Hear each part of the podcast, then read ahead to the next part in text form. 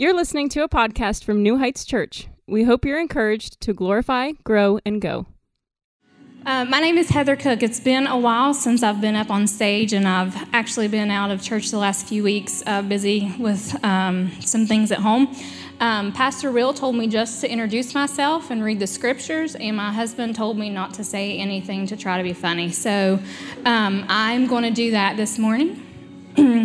I'll be reading from Esther chapter 2 today, verses 1 through 11. After these things, when the anger of King Ahasuerus had abated, he, he remembered Vashti and what she had done and had been decreed against her.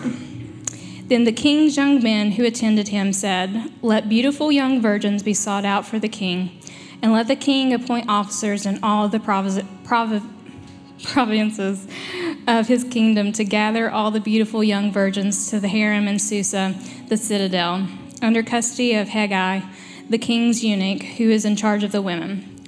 Let their cosmetics be given to them, and let the young woman who, please, who pleases the king be queen instead of Vashti. This pleased the king, and he did so. Now there was a Jew in Susa, the citadel, whose name was Mordecai, the son of Jair, son of Shimei, son of Kish, of Benjamin, who had been carried away from Jerusalem among the captives, carried away with Jeconiah, king of Judah, whom Nebuchadnezzar, king of Babylon, had carried away. He was, bright, he was bringing up Hadassah, the, that is Esther, the daughter of his uncle. For she had neither father nor mother. The young woman had a beautiful figure and was lovely to look at. And when her father and her mother died, Mordecai took her in as his own. So when the king's order and, the, and his edict were proclaimed, and when many young women were gathered in Susa, the citadel, in custody of Hegai, Esther also was taken into the king's palace and put into custody of Hegai, who had charge of the women. And the young woman, the young woman pleased him and won his favor, and he quickly provided her with her cosmetics and her portion of food, and with seven chosen young women from the king's palace and advanced her to her young women to the best place in the harem. Esther had not made known her people or kindred, for Mordecai had commanded her not to make it known. And every day Mordecai walked in front of the court of the harem to learn how Esther was and what was happening to her. Let's uh, pray this morning before Pastor Will comes to preach the word this morning. Father, um, I'm just so thankful to be here this morning, um, to be able to. Um, be here with my son and worship with you, Lord. To just be among um, my family, Lord, um, who have done nothing but love and care for us the last few months, especially the last few weeks. Um, Lord, I thank you so much for him, Lord. Um, I thank you for last week's sermon, Lord, that I just listened to two days ago. And I thank you, Lord, that um, even throughout Esther's, Esther's, story in the book of Esther, Lord, um, you may not be mentioned, Lord, but you are the unseen king. Lord, and I thank you that um, when we can't see you, when we can't feel you, when we can't hear you, Lord, that you are with us, Lord.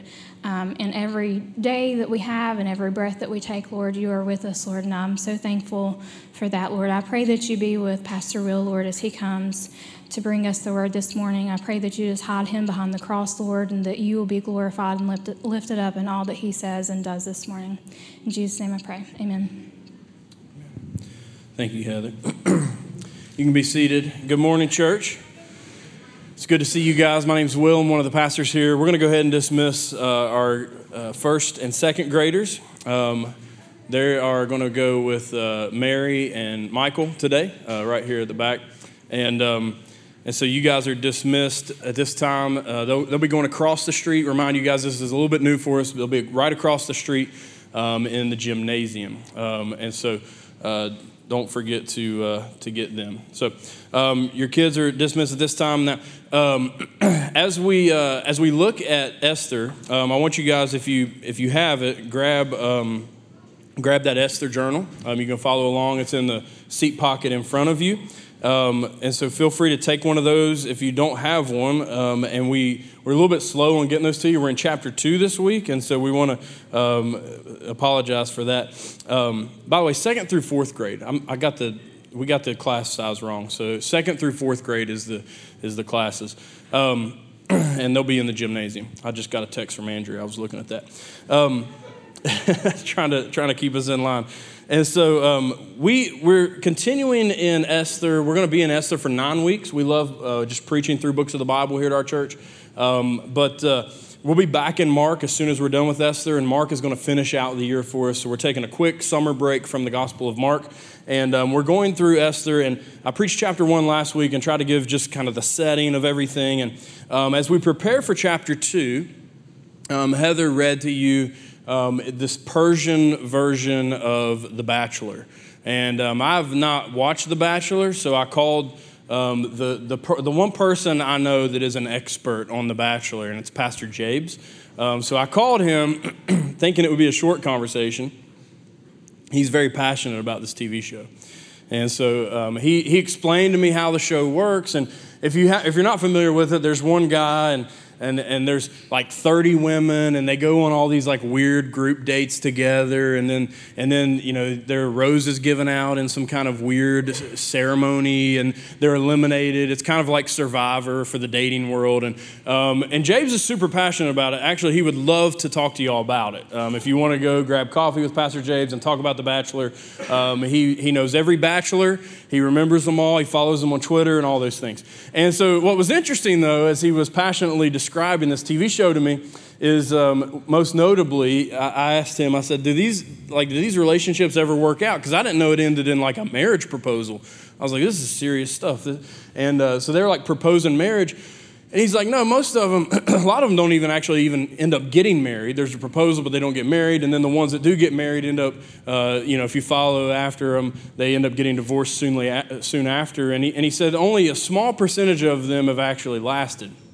And I was like, that's not really that surprising given the, the, you know, the strategy of the show. But here you, you have in Esther chapter 2 kind of the same thing happening. And um, it's a bunch of women coming, um, and, and these, these virgins are brought into, uh, they're actually seized and against their will, maybe, or um, uh, without any input from them, they're brought into the king's uh, quarters for him to give a, a trial run of to find a new queen. Now, if you remember chapter one, uh, let me just recap uh, briefly. Uh, Ahasuerus, the king, he's also known as Xerxes in secular history. That's his Greek name. Um, he's in the history books more commonly as Xerxes. If we're reading from the English Standard Version, if you've got like an NIV Bible, I think the NIV actually says Xerxes. Same guy, just a, a Greek name and a Persian name.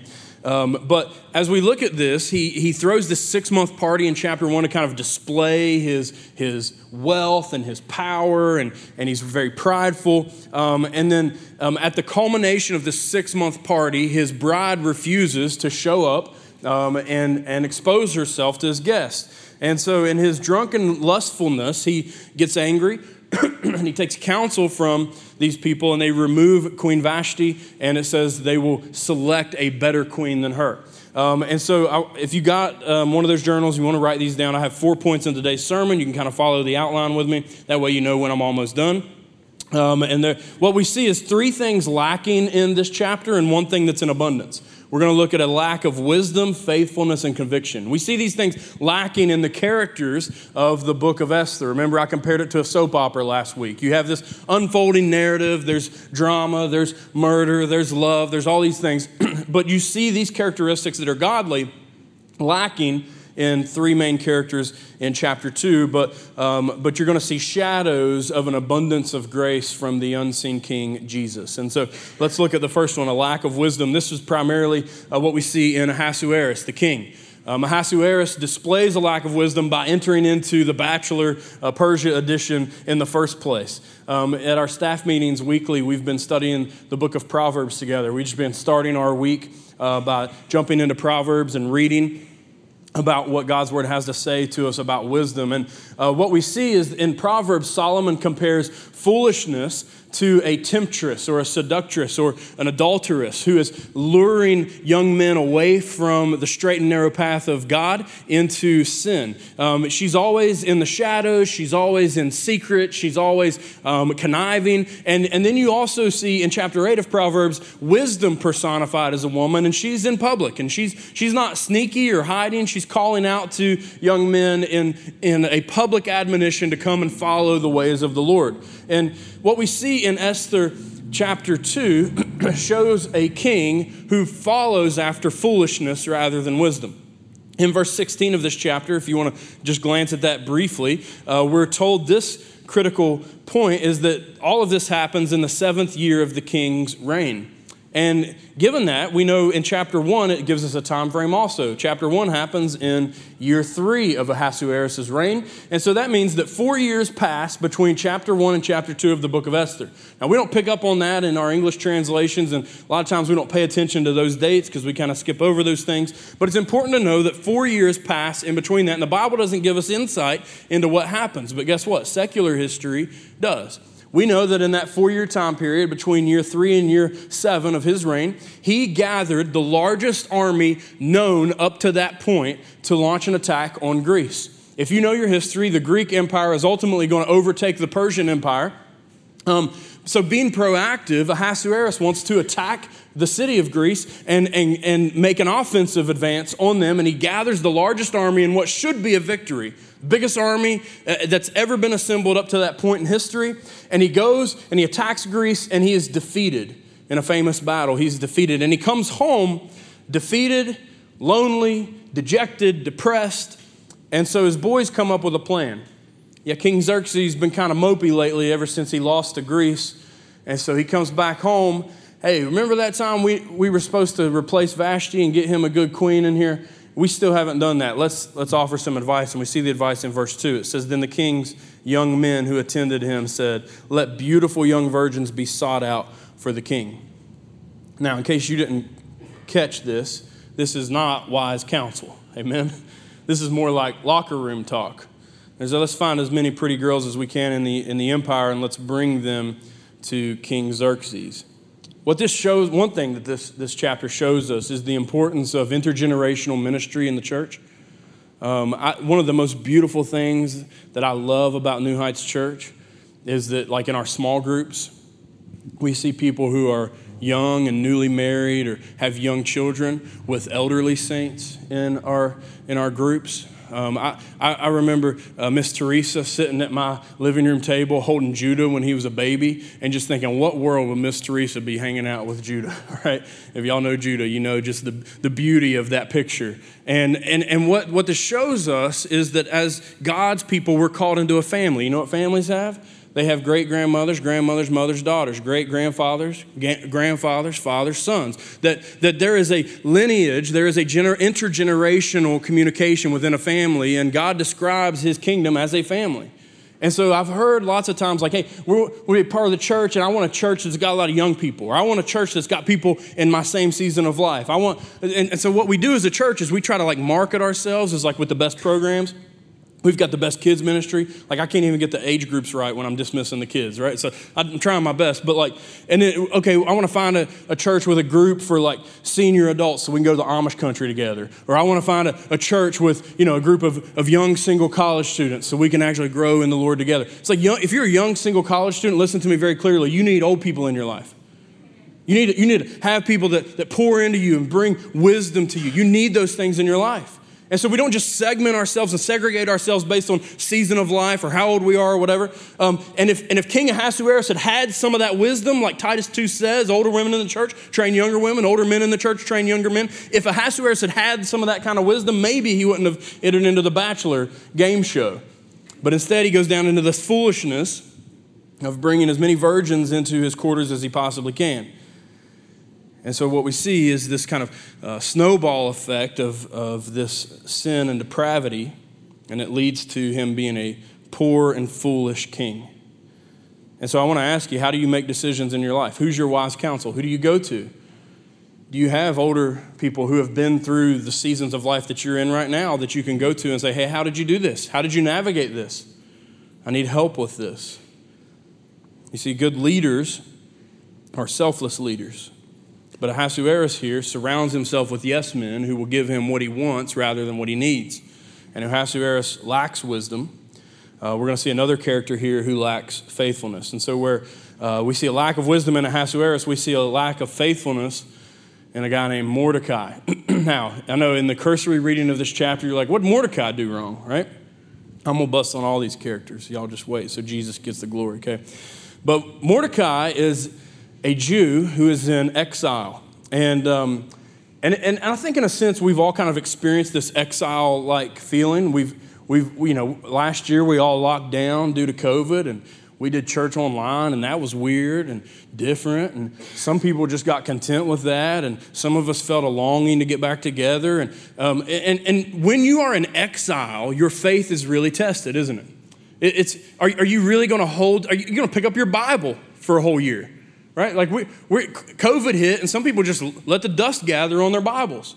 And it's like, so, so are, is our faith tested? Are we going to actually do what the Lord tells us to do even when the going gets tough? And I know I'm preaching to the choir, right? Y'all are here. Y'all quit yelling at me. But every pastor I talk to, I talk to different pastors every week. Every pastor I talk to is exhausted and tired. Uh, we're leaving right after church to go to a conference in Nashville after this, and people are worn out. And every pastor I talk to, their, their churches are smaller, less people are attending. But I don't think the church is smaller. I think, I think some of the people who are displaying a weaker faith have just kind of fallen by the wayside. And the world will be faithless. But, church, listen to me, you're not of the world. You are called to display a great faith and a great God because He is greatly faithful, even when it is immensely difficult for you. Amen? You serve a king who has done all the hard stuff for you, so there's nothing that can touch you. And no one expects righteousness from the world. No one expects faithfulness from the world. No one expected Persia to be serving the one true God. But you, you should expect that from God's people, people like Mordecai. Look at verse 5, the first half of that verse. It says, Now there was a Jew in Susa the citadel whose name was Mordecai. Now, any Jew reading this, particularly in the first century and before, back to the fourth century BC, when they read this, this would have immediately screamed to them disobedience. And we look at that and we're like, hey, what's the big deal? The author's just giving us the setting of the book. But in reality, the author is showing us a couple of lacking areas in Mordecai's life. Namely, number one, that there was a Jew in Susa was against the will of God.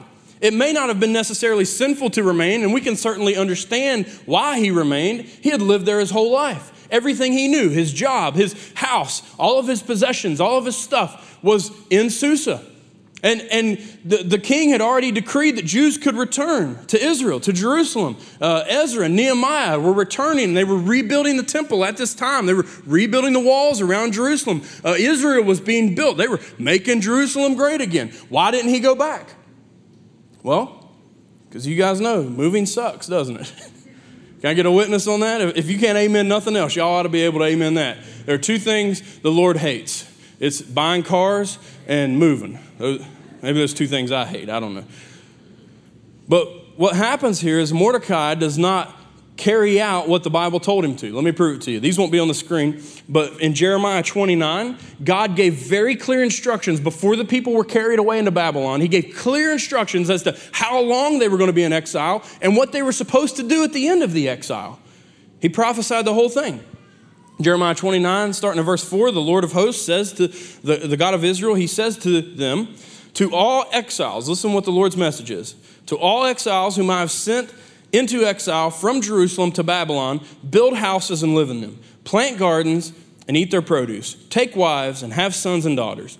Take wives for your sons and give your daughters in marriage, that they may bear sons and daughters. Multiply there, do not decrease. But seek the welfare of the city where I have sent you into exile and pray to the Lord on its behalf, for in its welfare you will find your welfare. Maybe Mordecai did a good job at that, but the Lord keeps going. In verse 10, he says, Thus says the Lord, when 70 years are completed for Babylon, he gives them the time frame. He says, I will visit you and I will fulfill to you my promise. Listen to this, and bring you back to this place. And then here's our hallmark verse that we buy and hang in our kitchens. For I know the plans I have for you, declares the Lord plans for welfare and not for evil, to give you a future and a hope. God told them beforehand, you're going to be in exile for 70 years. I mean, some of y'all are going to die off. You're going to have kids and grandkids. You need to teach the word to them. And when that's over, the, I'm going to work on a pagan king and I'm going to make sure that he issues a decree that you can move back to Jerusalem and Israel and repopulate the land that I gave to your forefathers. And when I do that, you need to go back. Verse 14, he says, I will be found by you, declares the Lord, and I will restore your fortunes and gather you from all the nations and all the places where I've driven you, declares the Lord, and I will bring you back to the place from which I sent you into exile. Mordecai did not go back as the word of God commanded him to do. He remained. He and Esther remained in the land of pagans, even though God had called them back home. Now we can understand that, right? We remain in stuff that God calls us out of all the time because it's too comfortable for us, or maybe, maybe the, the effort is too great for us to go where God calls us to go, or maybe the cost is too high for us to go where God is go, or maybe the discomfort seems too much for us to bear to go where God calls us to go. But when God moves, He calls us into obedience regardless of your feelings on it. He's not asking your opinions on His plan, He doesn't need your help in His great sovereignty. And so the first problem that we see is, in the lack of faithfulness, is that there was a Jew in Susa in the first place. The second thing that we see that's a problem is his name was Mordecai. And Mordecai represents the spiritual decay of his family. For him to even be named Mordecai meant that his family had evolved or maybe devolved into this lack of worship of the one true God. Mordecai, the name Mordecai means honor to Marduk, who's the chief Babylonian and Persian god. And so, so as he is bringing, being brought up in this family, his family names him not honoring Yahweh, but honoring Marduk which shows us that he's maybe not even been raised in the tradition to honor the one true God or to worship him. We don't know if we don't know if there's any sort of like we don't know if he's on a, like a Bible plan. We don't know if he's praying every day. You know, we see examples in exile like Daniel where he's kneeling and praying toward Jerusalem three times a day. We get no mention of that about Mordecai or Esther or any other Jews in this story. And so the book makes no mention of God explicitly, and furthermore, we see no explicit carrying out of religion from the main characters in this. We, we see glimpses of it later, but initially we don't see any of that.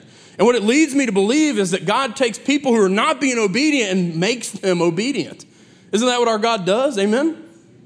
He finds us in our disobedience and He calls us into faithfulness when we were faithless. Esther in, in verse 8 says, was taken into the king's palace and put in the custody of Haggai, who had charge of the women. This even brings doubts about Mordecai's character, right? Like a good dad, that's what like should know when the royal guard comes to take your daughter to have sex with the king, that's what shotguns are for, right? Amen? Like, you don't just let your daughters be taken away. And he just seemingly, just, okay, y'all take her. But in all of this mess and lack of faithfulness, there's this glimmer of hope. You see him in verse 10 and 11. You see him going to the king's palace gate and looking in and checking on her, making sure she's still there, making sure she's still healthy.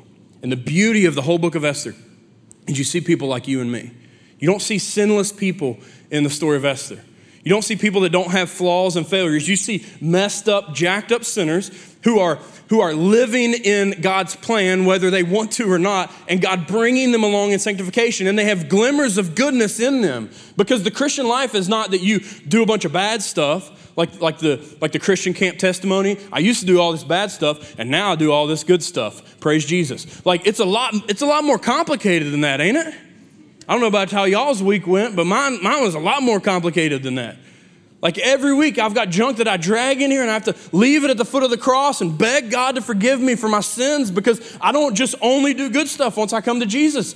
It's this weird mixture of good and bad. And that's what you see in Mordecai and Esther good and bad and good and bad, and they kind of go back and forth.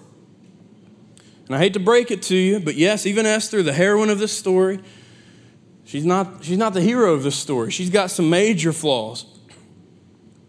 So, point three is a lack of conviction that we see from Esther. I told you, ladies, I was going to ruin, ruin Esther for y'all. I already ruined Ruth. Now, yeah, let's go, Heather. We're already, we're, we already ruined Ruth. Let's ruin Esther for y'all, too. Let me preface this point with this. We want to read the Bible with a Christocentricity meaning that because of what Jesus told us when he rose from the dead, he told the disciples on the road to Emmaus, the whole Bible's about me. All the Old Testament, he tells them, all the Old Testament is pointing to me. I'm the center of the whole thing. That means that Esther, which makes no mention of God, nobody prays, nobody reads the Bible, that Esther is about Jesus somehow. The Bible has no hero and needs no hero other than Jesus. I want you to take that home with you. Let me say it again. The Bible has no hero and needs no hero other than Jesus. Amen, church? It's not Esther, all right? Esther actually displays, at least in chapter 2, a lack of conviction. Esther, in verse 10, it says, had not made known her people or kindred, for Mordecai had commanded her not to make it known. Esther and Mordecai both decide to conceal her ethnicity.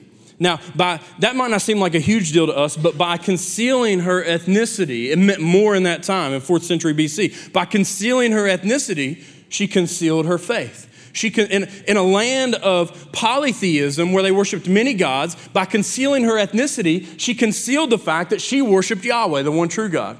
And so she concealed her faith as well as her heritage.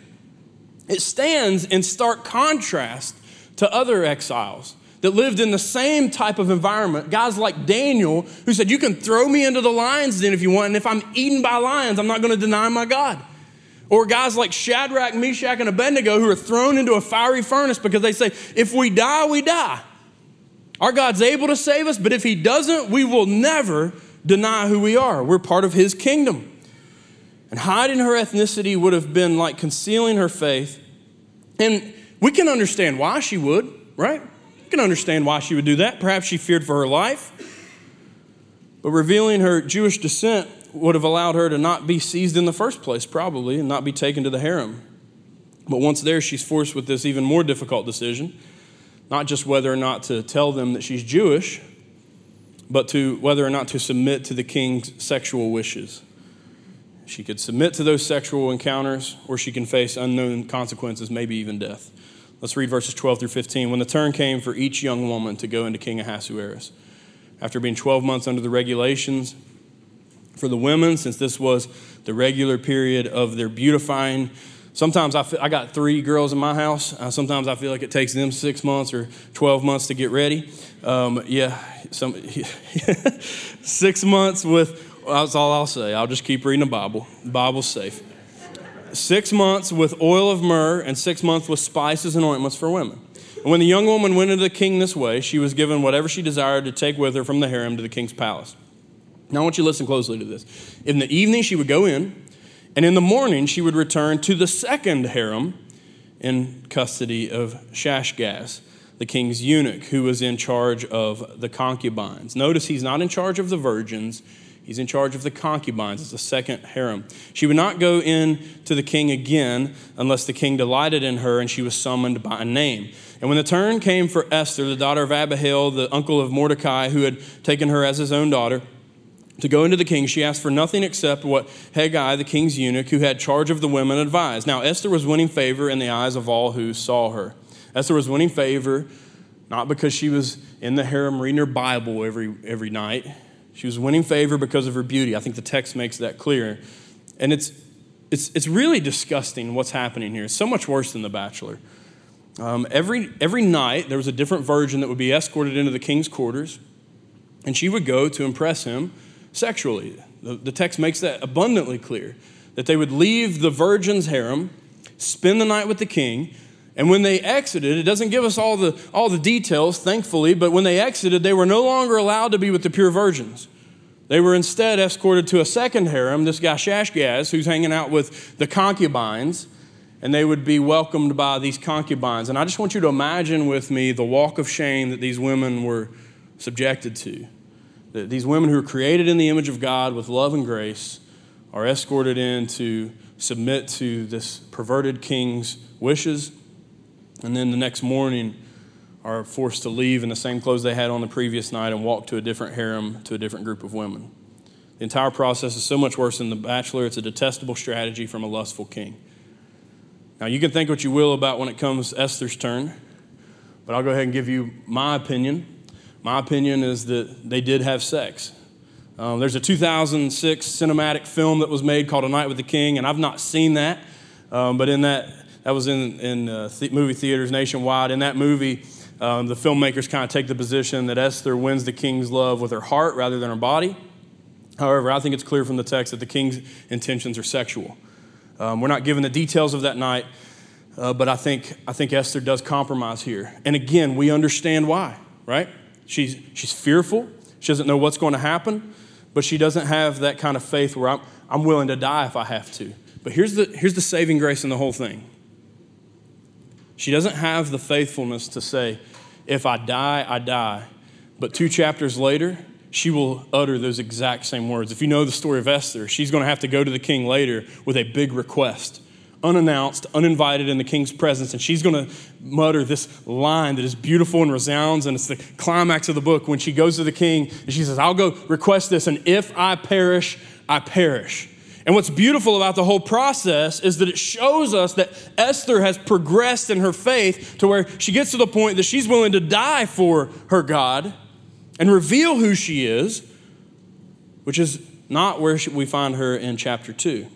What's amazing is that God uses her lack of conviction in his grand plan. He uses it to increase her faith personally, and he uses it to advance his sovereign plan. You see, let me, let me apply this to you, Christian. God is not pleased with your sin.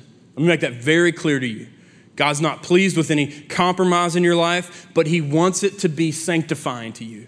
He wants your mistakes and flaws and failures to be things that you build on and grow from rather than remain in. And I think the story of Esther is a story of weakened, exiled faith being strengthened by grace, strengthened by an unseen king in the story named Jesus. Jesus is the greater Mordecai, where Mordecai comes and he's checking on Esther and looking to see if she's doing okay.